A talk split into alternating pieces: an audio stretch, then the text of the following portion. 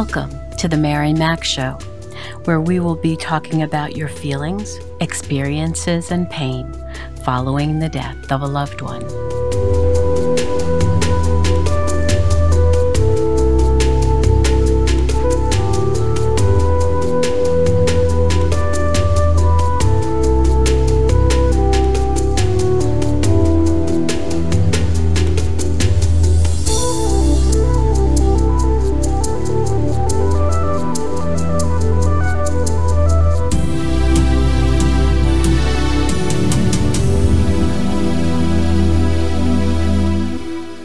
Good morning, good afternoon, good evening. Wherever you find yourself in this entire world, I welcome you.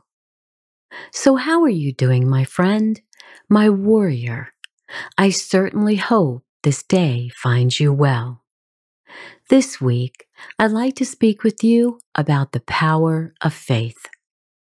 Now, I'm sure when you first saw the title of this week's message, if you may have paused for just a few seconds to decide whether this was something you really truly wanted to listen into, well, I could understand that. Faith is a major topic in bereavement. You may not think so, but it truly is. Those of us who believe in God and that there is a heaven and something more than just what's here on this earth believe that our loved ones are in a solid, safe place. They are with their God, and that gives us calm, pause, and relief. And of course, there are people who never believed anything more than we are here on the earth for a time. And where we go afterwards is something completely unknown if we go anywhere. Then there are other people who do believe, but have lost their faith because of the way that the person died, or which person it was that died in their lives, or when they died. Many people who are bereaved lose their faith for these and other reasons. It could have been the horrific homicide of their loved one which they never, ever anticipated happening. You can't understand how something like this could have happened to anyone in your life. And now you are left to pick up the pieces of a shattered family. It could be the sudden death of their spouse by suicide. They simply cannot understand why their husband or wife, brother or sister, mother or father or child could have intentionally taken their life when it seems that they had everything to live for. It may have even been a long anticipated death where they were sick for many years and it was exactly now that they died. It seems to shock you thinking they would have been with you for much longer but they weren't. And even those who may have experienced a family member who died of a sudden heart attack or a fall or a stroke, a car crash, or other sudden event that you would never have thought would happen to them. But it did, and you're struggling right now. Or perhaps we have a miscarriage or a baby who we longed for for years, maybe even decades, is stillborn. And we are devastated. Our dream of a wonderful child in our life is now crushed. And maybe you've gone to church every week or synagogue or worship with other congregations, and you simply don't feel the same way you did before they died. People seem to stay away from you, either because they don't know what to say or they don't want to get involved. Because after all, as I've said in many episodes, grief is very messy. It's not over in a week. It's not over after the funeral. And it's definitely not over after the memorial service has taken place. Grief hits us head on and it shakes up every part of our foundation. It affects us emotionally, physically, financially, intellectually, socially, and especially spiritually. Those in our congregations don't know what to say to us, so we start to feel quite alone. The problem is they may not have ever had your type of grief before, and they don't know what to say or do for you that would bring you comfort. So they feel it's better to stay away than to make the matter worse. But this doesn't make you feel any better. You think that other people should know how to help you at this very difficult time in life. But I'm here to tell you, unfortunately, they don't.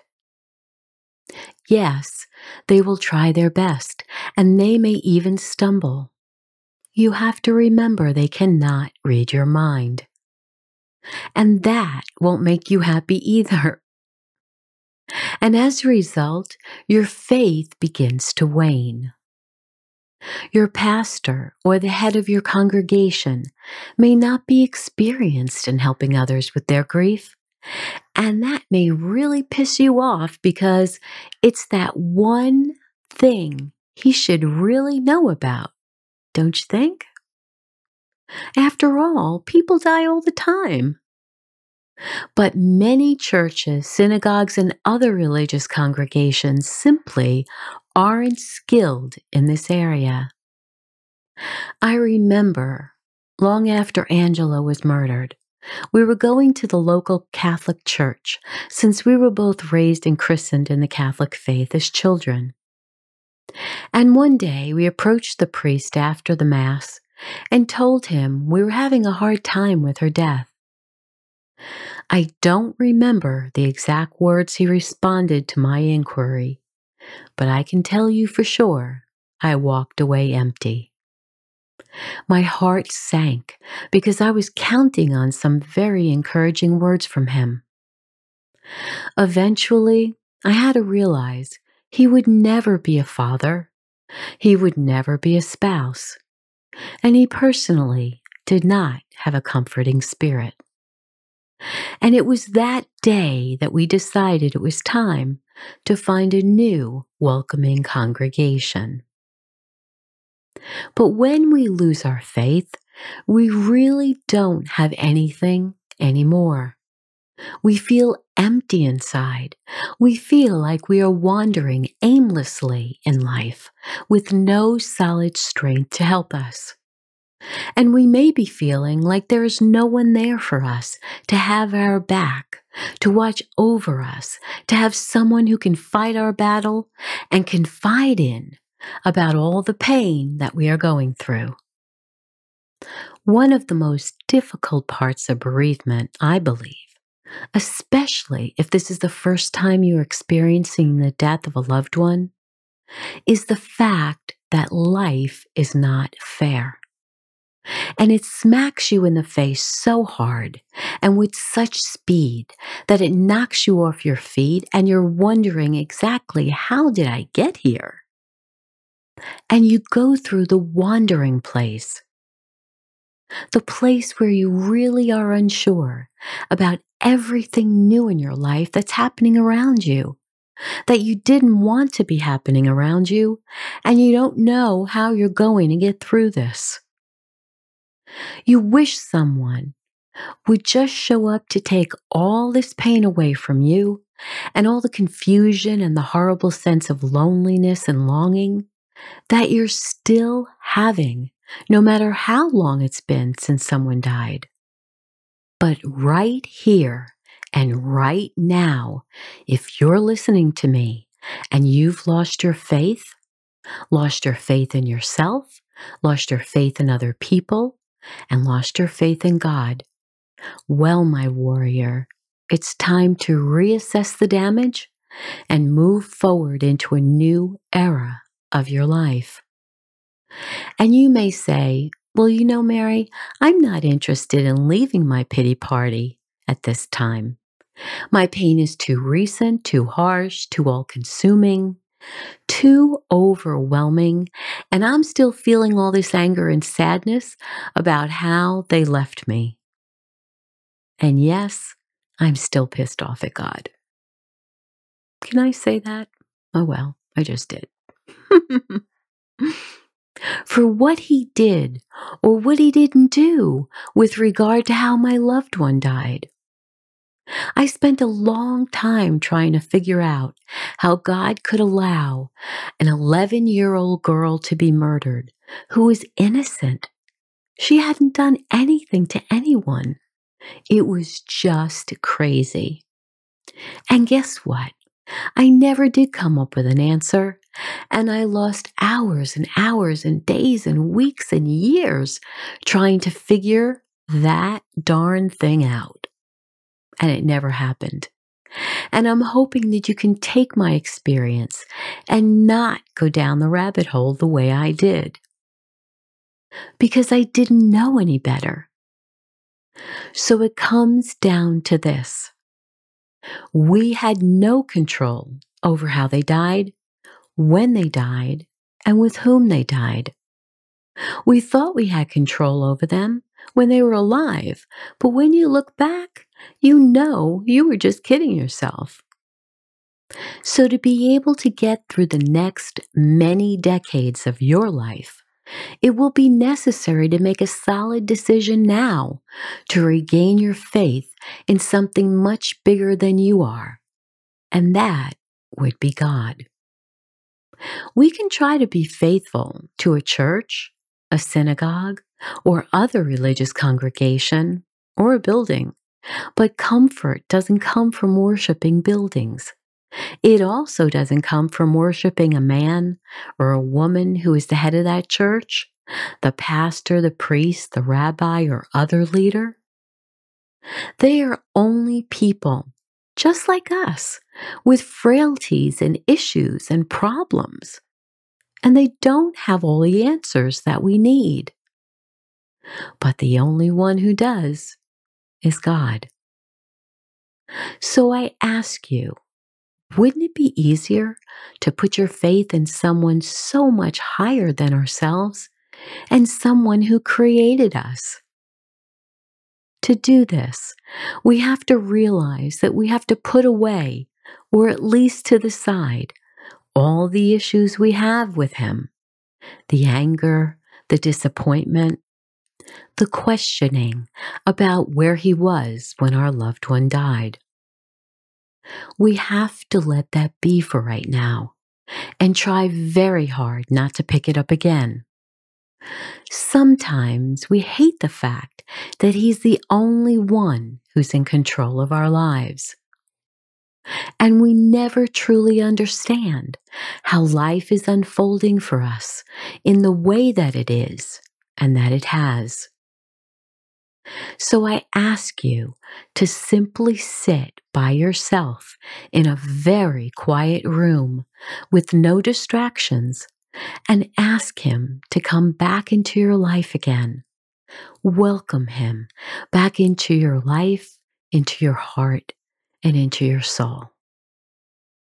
He was there when you were conceived, and He was there when you were born.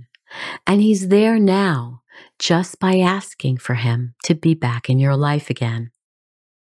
Tell Him all your pain. Talk to Him like He's your friend and sitting there right in front of you. Ask Him to comfort you. Ask Him to give you a sign that your loved one is safe and with Him.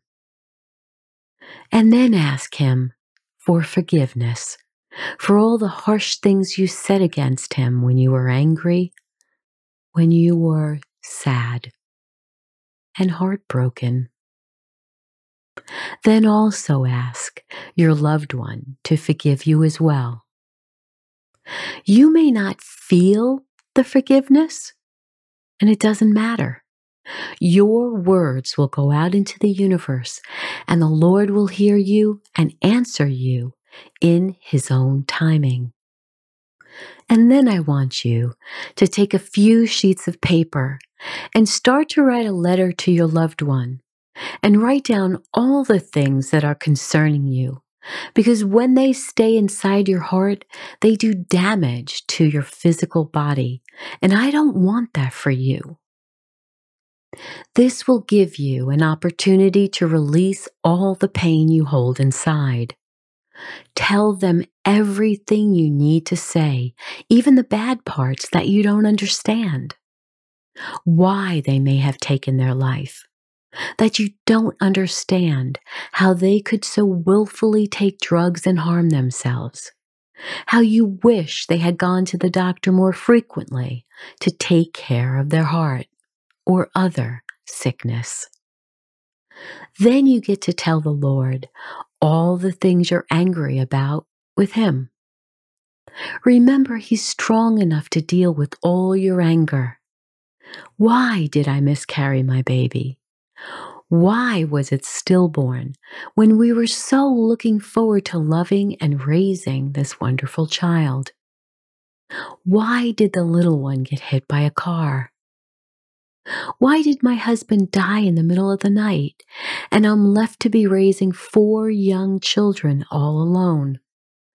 Tell the Lord all the things that you have on your heart that have played that broken record over and over again. It's time to release all these problems you feel. Just release them with Him. Get them all out on paper and then ask the Lord for a sign. And then just sit there and wait. Be calm. Breathe in deeply and wait.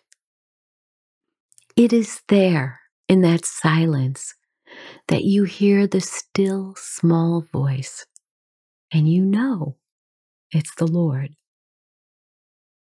I had this small music box and one evening, while having dinner, it started to play. I hadn't wound that box in years, but I just knew it was a sign that Angela was thinking of us. And it brought us great comfort. So ask Him if there is anything you need forgiveness for relating to your loved one's death.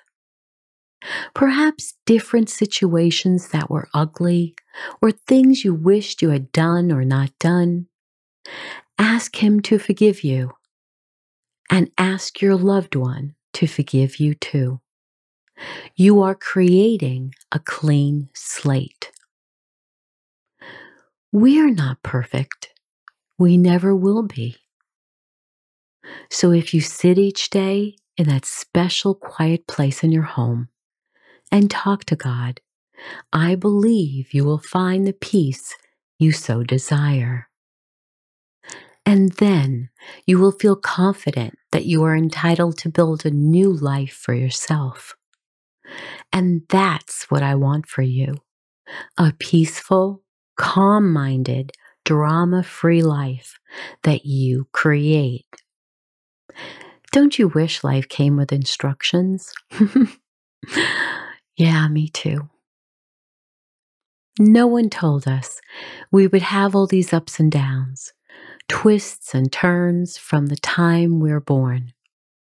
And if we knew all these things would happen in our life, we just might have turned around and stayed tucked in our mother's womb where it was safe and secure. Maybe that's why babies cry when they're born. I always think that's how they feel. It's almost like where the heck am I? I was doing just fine in there, all cozy and comfy, until someone pulled me out. so I encourage you to spend time each day meditating and spending time with God all by yourself. Listen for his voice. Let him comfort you so you can regain your faith in him and in yourself. So you can move forward and live your very best life. Now it's time to get up and dance, dance, dance, and move your body, even if you're in a seated position. And I know you might think this is really wacky, but please do it for me anyway, okay?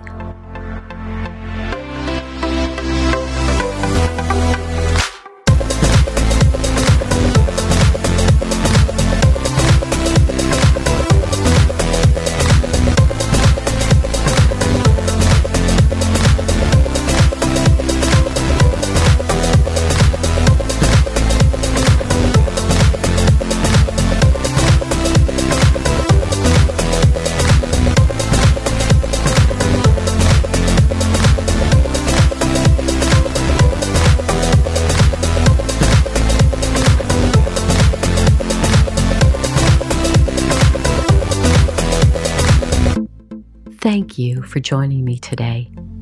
Visit griefauthority.com and pick up my free ebook, 21 Things You Must Know About the Grieving Process, which will add you to our mailing list and then we can stay in touch. Continue to write five things in your journal each night that you are grateful for.